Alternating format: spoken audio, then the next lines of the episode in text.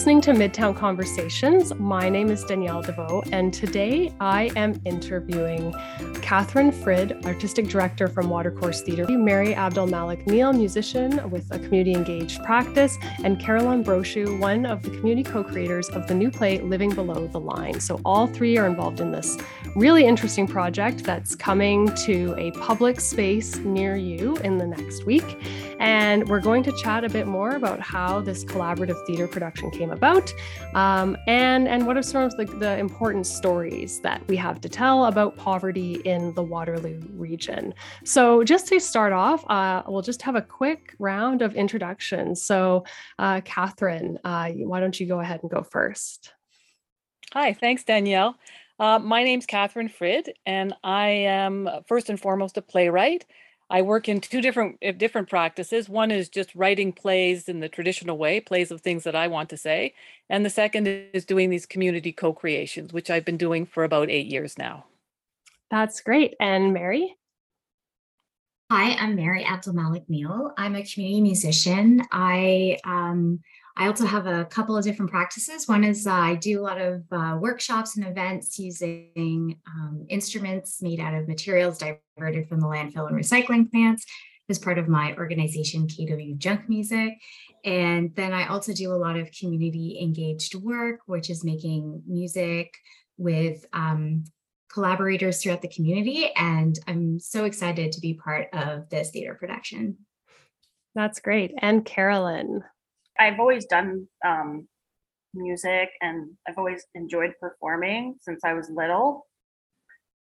And um, I was in a choir when I was little and dance lessons. Um, the last thing I did was in 2017. I was um, in the University of Waterloo. Um, there, they have the Conrad Grebel has a a music program at Conrad Grebel College, and they have lots of programs there. And there's the, the professor Gerard Yun.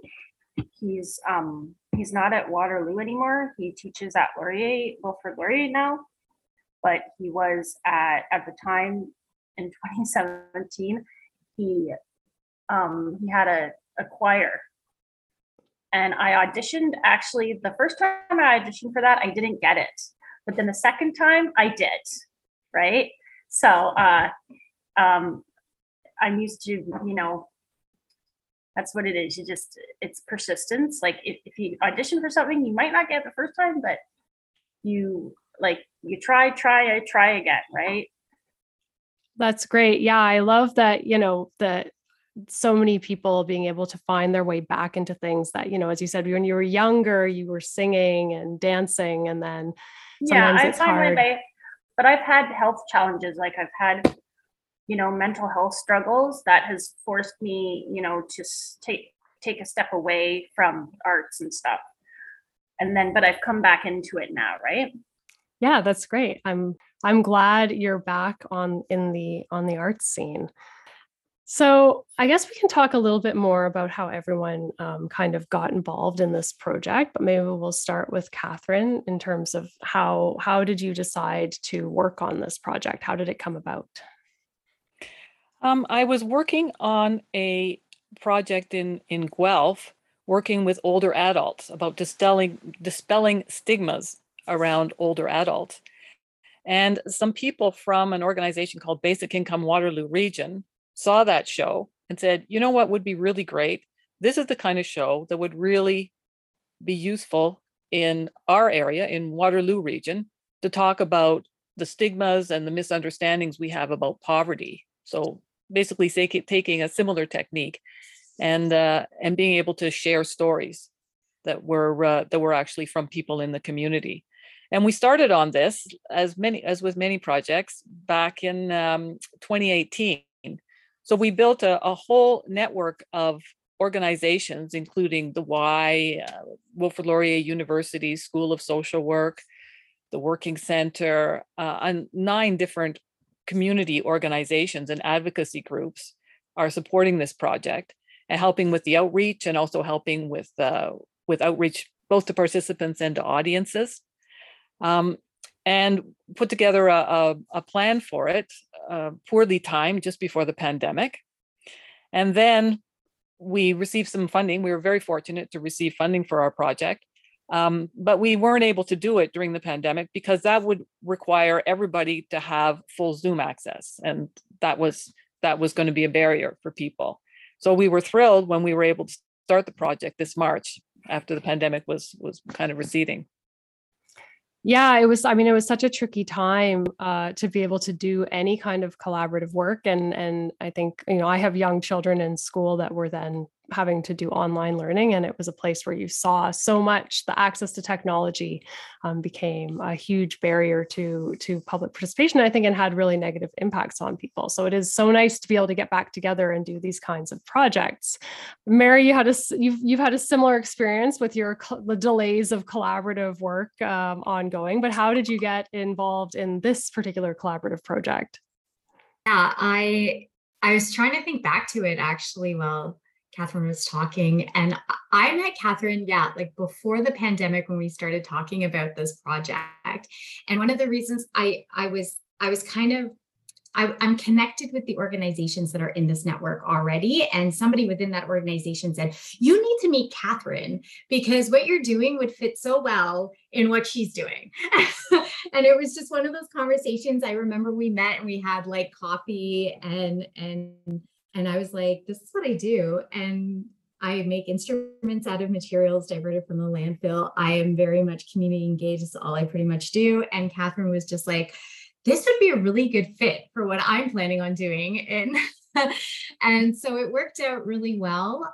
Um, so I just kind of jumped on board and was part of the planning process at that point. And uh, yeah, and then the pandemic happened. But uh, the fact that I was like already connected with like the network of organizations and i already knew the work that was going on and on the ground and like i, I feel like the, those connections have really helped in um, bringing pieces together and uh, yeah it was just one of those things and i'm so glad that catherine and everybody persisted and was really patient and waited and and until the time was right because it's it's it's going to be such a great show yeah, I'm really looking forward to seeing it as well. Um, Carolyn, how did you get involved in the project? Oh my gosh, you know, uh, I was just kind of, I was um, I was looking for work, you know, um, different like because uh, I went back to school um, and like i went back to school as in somebody in my 40s to get my high school diploma. And i was just kind of um, struggling because i graduated when the pandemic started. So i was struggling out there to look to find work. So i was on facebook um, what was it like in february of this year you know february 2022 this year january february I was on Facebook looking for jobs, looking for something, and I found this opportunity on Facebook, It was just posted in my in you know, and I and I saw the opportunity. I'm like, wow, that's quite the opportunity for me because that's the first, you know, uh, it certainly wouldn't be the first um, musical production or play or whatever that I've been in, but you know, I just I thought it was just a great opportunity to uh, speak of my struggles too, you know, and get, you know, talk about my struggles, you know, while you're creating something, you know. Um, I mean, it's talk about like the struggles of poverty and all these things like that. And this mental health and addictions and and things like that but you'd be doing it while creating artistically you know?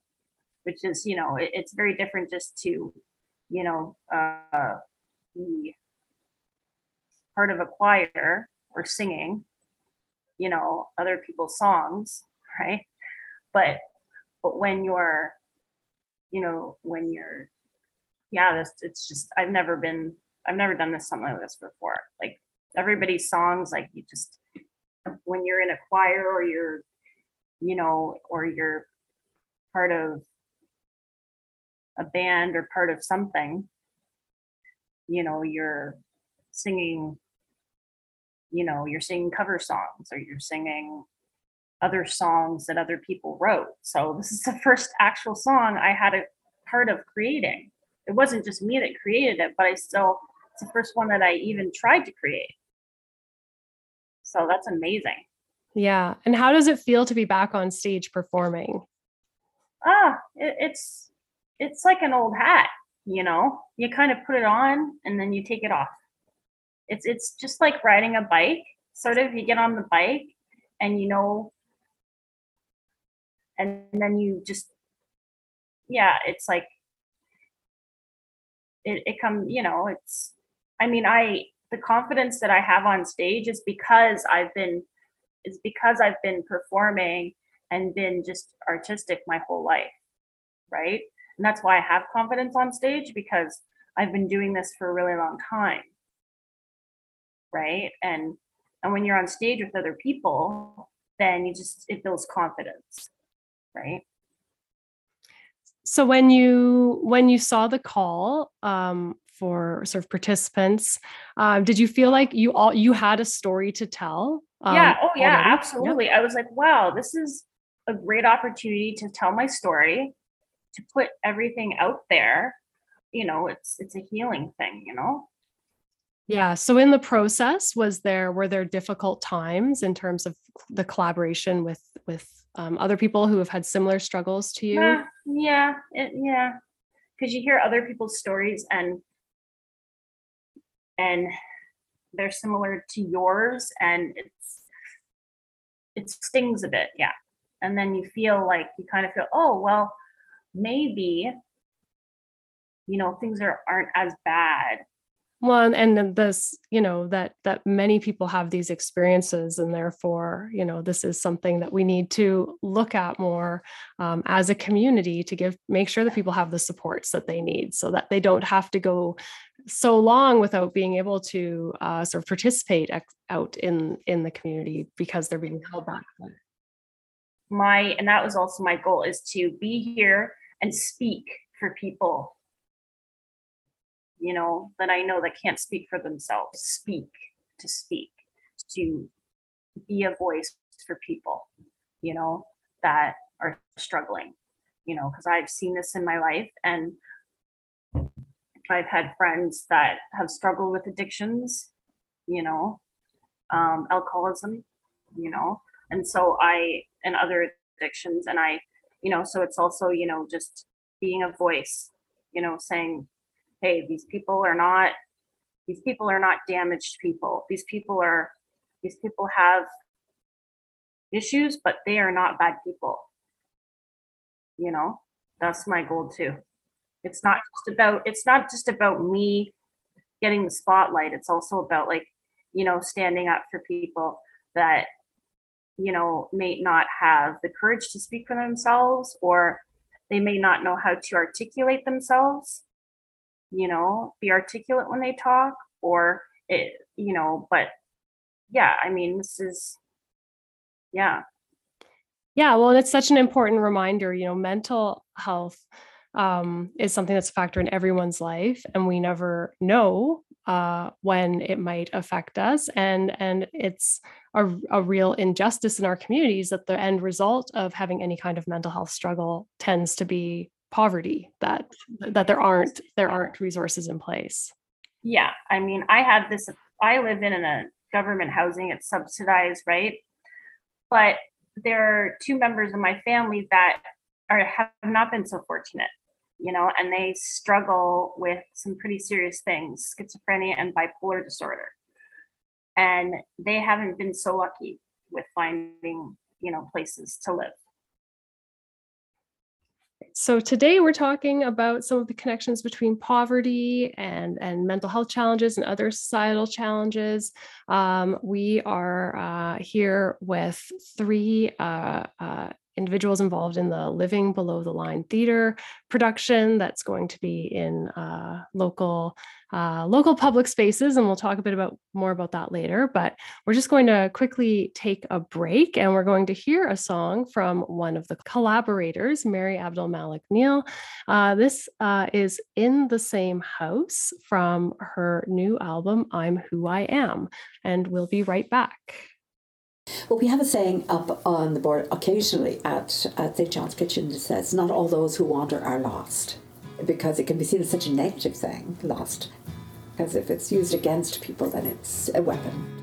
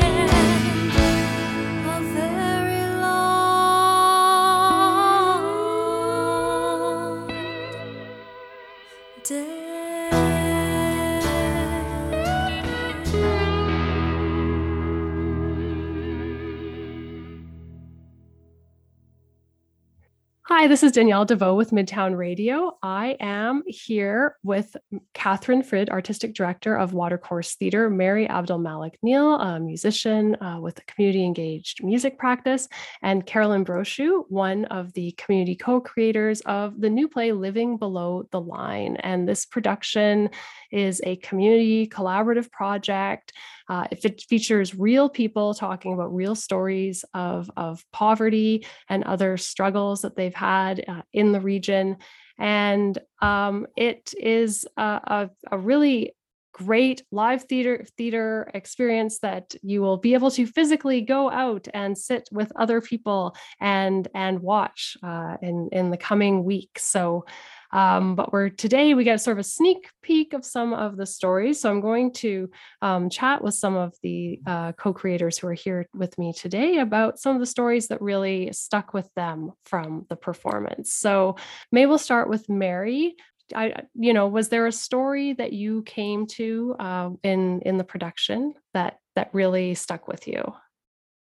That's a really hard one because they were all very powerful stories. Um, and I think part of what I love about the work I do in engaged community engaged practice is I learn so much from the people I co-collaborate with. Like I just walking alongside people and, and hearing their experience. And even Carolyn, thank you so much for sharing all the all, all of what you shared with us earlier in the segment as well.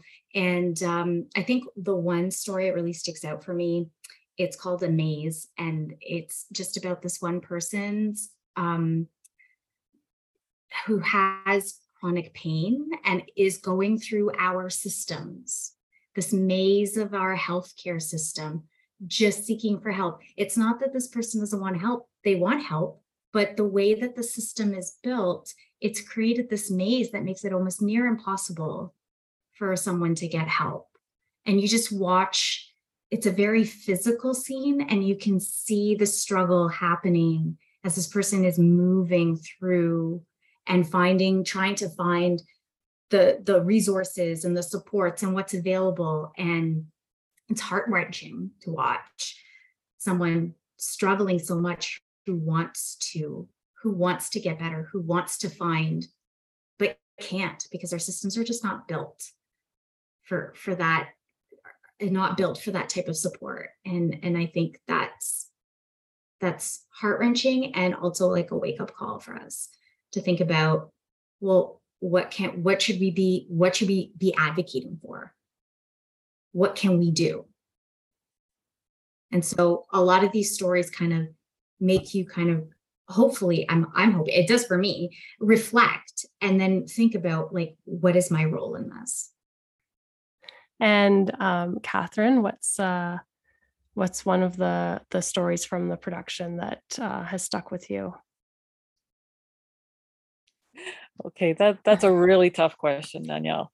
Um, you know, we have 12 different scenes in our play, and they're all very unique. Um, and I love them all. One of the things that we focused on, that the co-creators really wanted to focus on, was talking about their perseverance and hope. And so we have scenes as well that that focus on the on hopefulness and on um, on the strengths, the incredible strengths that people living in poverty have. And one of the fun things that we decided to do was to make a, a scene about superheroes. So how people living in poverty actually have superheroic qualities. Uh, in fact, the same qualities that the classic superheroes have uh, resilience and strength. And uh, we've had a lot of fun turning that into a scene. So that's one of, of many scenes that we're having fun with. Mm-hmm. And what do you hope that audiences take away from the production?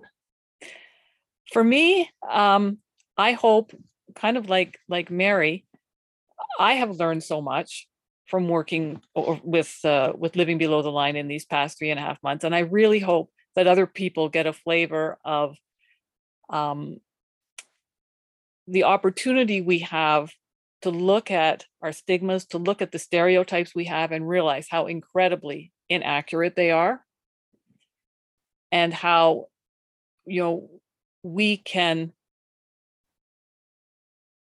what can I say, be better people in recognizing the complexities of the systems that we help create as voters. Mary, what are you hoping that people take away from the project?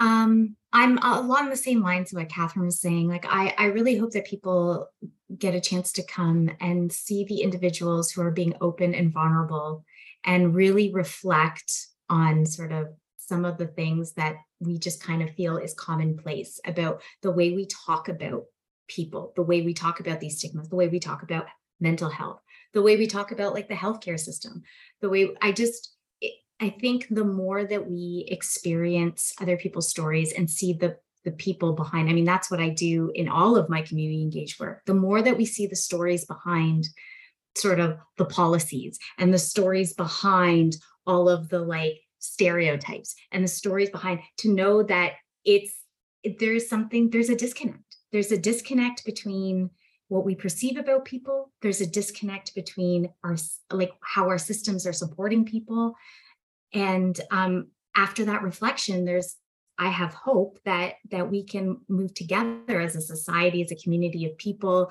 as individuals to make things better Right. And Carolyn, when audiences come and see the performances, what are you hoping that they that they they learn about um, your experiences or take away from it? Kate brought it up. I mean, she said like we elected these people, um, these systems. You know, we created these systems through elections. So, do you hope that people try to um, make change, to vote for change, to change sort of how we're represented and what kinds of yeah. issues get get focused on? Mm-hmm. Yeah, like like poverty.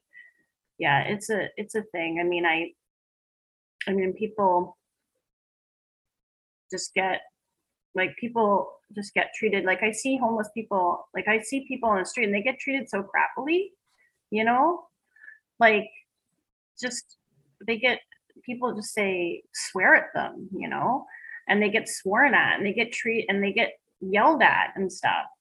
And it's like no, that's, that's not what you do. You don't know their story, you know? There's lots of different stories. I mean, people have their own different reasons, you know? It's not necessarily like you're homeless because you're a drug addict. You're homeless because of this. No, that's not everybody's story. That might be a handful of people's stories, but it's not all the stories. Everybody's story is different. Everybody's. Well, that's why this project is so important um, in terms of being able to tell some of those stories and and put it out in, in, front of of the world and and have people really ask questions about what kind of community they want to live in and what kinds of choices we need to make to to make this a more caring, compassionate, supportive community. So, thank you so much, everyone, for taking the time to chat with me today. Um, this uh, I have been talking to Catherine Frid, the artistic director of Watercourse Theatre, Mary Abdul Malik Neal uh, from KW Junk Music, and Carolyn Brochu, one of the community co creators of the new play Living Below the Line. So, this is a new theatre project in the Waterloo region that's shedding light on the realities of living below the poverty line in our community. It is um, uh, features stories from individuals living below the poverty line and sort of telling us about their experiences um, and sort of this and and giving sort of empowering their voices and their stories. And you can see this show uh, between june 17th and 23rd it will be uh, at, at, various sites across the region including uh, wilfrid laurier university cambridge ideas exchange waterloo public library waterloo park and kitchener public library. And so you can go to watercoursetheatre.com for more information uh, to find find out uh, when uh, it is showing near you. And, and please do come out and, and support, support this great community project. My name is Danielle Deveau, and you are listening to Midtown Conversations on Midtown Radio. Thanks so much.